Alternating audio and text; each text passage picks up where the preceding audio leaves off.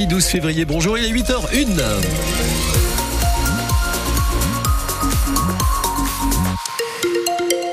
C'est nuageux et peut-être un peu humide chez vous. On va détailler tout cela grâce à vos messages que vous continuez de nous envoyer sur la page Facebook France Bleu Béarn Bigorre jusqu'à 9h. Dans quelques instants, il va oser, pour son billet d'humeur, il va oser Daniel Corson qui nous rejoint à 8h10.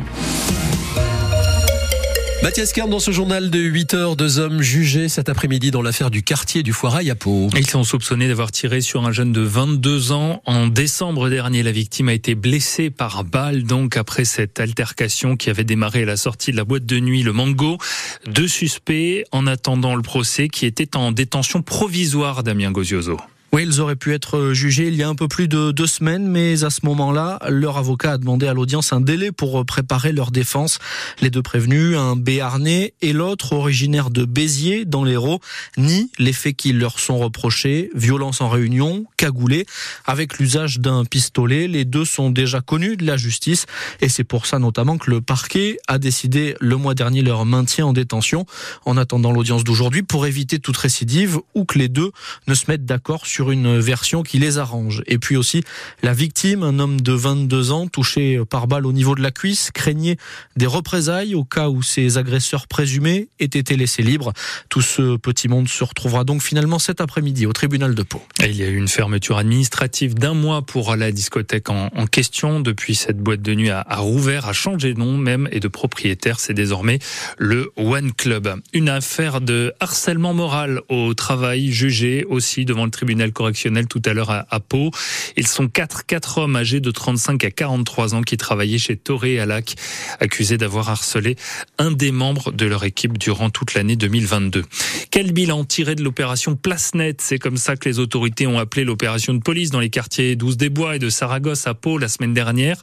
De gros moyens pour quel résultat? 11 personnes interpellées de la drogue, des armes saisies.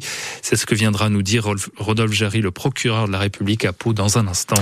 Notre invité, on en parle aussi avec vous, 05 59 98 09 09. Croyez-vous en l'efficacité d'une opération comme euh, cette euh, opération Place Net, opération d'envergure? Est-ce vraiment efficace? On, on, en parle ensemble, donc on ouvre le débat sur France Bleu, Béarn, Bigorre. Une, un accident de la circulation hier après-midi sur la 65, l'autoroute euh, au niveau de Garlin. Un automobiliste s'est endormi au volant. Il a heurté ensuite la barrière de sécurité.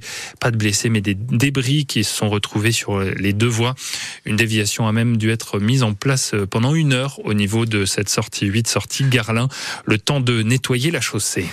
L'annonce choc de Gérald Darmanin en visite éclair hier à Mayotte. Le ministre de l'Intérieur compte mettre fin au droit du sol automatique pour les enfants nés sur l'île de Mayotte de parents étrangers. Une décision radicale de la voix même du ministre qui suscite, c'est vrai, beaucoup de questions, Cyril Ardo. Cette mesure, qui devra faire l'objet d'une réforme constitutionnelle, indigne la gauche. il n'y a pas de république à géométrie variable, s'étrangle l'eurodéputé écologiste Marie Toussaint, quand l'insoumis Eric Coquerel dénonce un droit détricoté qui met en danger des principes républicains. Sans surprise, l'exécutif ne pourra pas compter sur les voix de la gauche pour cette mesure, pas plus que du soutien des associations de défense des droits humains. La Ligue des droits de l'homme s'inquiète pour sa part d'une annonce extrêmement dangereuse qui ne pourra être que censurée par le Conseil constitutionnel. L'exécutif trouvera en revanche plus de soutien à droite et à l'extrême droite. Ce qui se passe à Mayotte risque de toucher demain la métropole, dit le patron des Républicains Éric Ciotti, qui appelle à supprimer le droit du sol partout en France. Réaction identique au RN, qui rappelle que Marine Le Pen a déposé une proposition de loi en ce sens il y a six ans. Depuis trois semaines, des collectifs citoyens mettent en place en tout cas des blocages et des barrages routiers à Mayotte pour protester contre l'insécurité et l'immigration incontrôlée, notamment en provenance des, îles des Comores, juste à côté des collectifs qui sont engagés hier à lever leurs barrages sous 48 heures. L'avenir de Casino, à nouveau devant le tribunal de commerce qui doit se pencher aujourd'hui sur le plan de sauvetage du distributeur en difficulté. Et il y a plusieurs magasins concernés en Béarn et en Bigorre une semaine pour tenter d'y voir plus clair donc sur les emplois menacés pour euh, ces magasins. Danone inaugure officiellement aujourd'hui son nouveau site de production de lait végétal dans le Gers à Villecontal sur Arros. C'est à la limite hein, avec la Bigorre à côté de, de Rabastins de Bigorre, le site qui produisait jusqu'en juillet dernier des yaourts au lait de vache. 200 producteurs laitiers, notamment euh, du Béarn et de la Bigorre, étaient, euh, sont obligés désormais euh, à trouver d'autres débouchés. On le verra tout à l'heure dans le journal de 8h30. La neige est tombée sur les Pyrénées. De l'or blanc, comme on dit, si précieux pour les professionnels du ski, alors que débutent les vacances de février pour la zone C, la zone de Toulouse et de Paris. 30 à 50 cm sont donc tombés ce week-end selon les stations. C'est moins que ce qui était annoncé, mais c'est déjà ça, Fanny Narvart. Dans certaines stations, 40 cm, ça suffit pour consolider les pistes déjà ouvertes. À Cotteret, par exemple, le domaine était déjà ouvert à 80%. Là, ça grimpe à 85% avec des passages encore plus enneigés.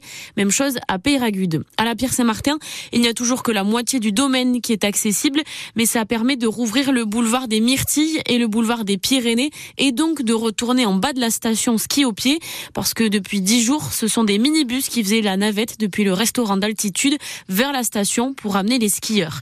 C'est tombé encore plus à Gavarnie, la station qui fonctionnait en mode ouvert-fermé depuis décembre va enfin pouvoir lancer sa saison.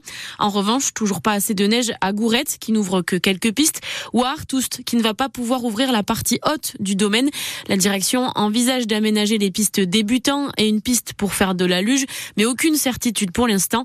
Le petit train va reprendre du service en mode été pour les vacances de février. Et le problème, c'est qu'un redout est annoncé dès ce milieu de semaine en, Béarn et en Bigorre. On fait un point météo dans un instant avec vous, Eric Dreux. D'abord, euh, cette page euh, rugby, sport, deux victoires à, domicile ce week-end en Fédéral 1. Oloron qui a battu Tyros et Bagnères vainqueur face à Lavore. Du foot aussi et la Côte d'Ivoire qui a remporté la troisième Coupe d'Afrique de son histoire. Coupe d'Afrique des Nations en battant en finale le Nigeria 2 buts 1 devant son public à Abidjan.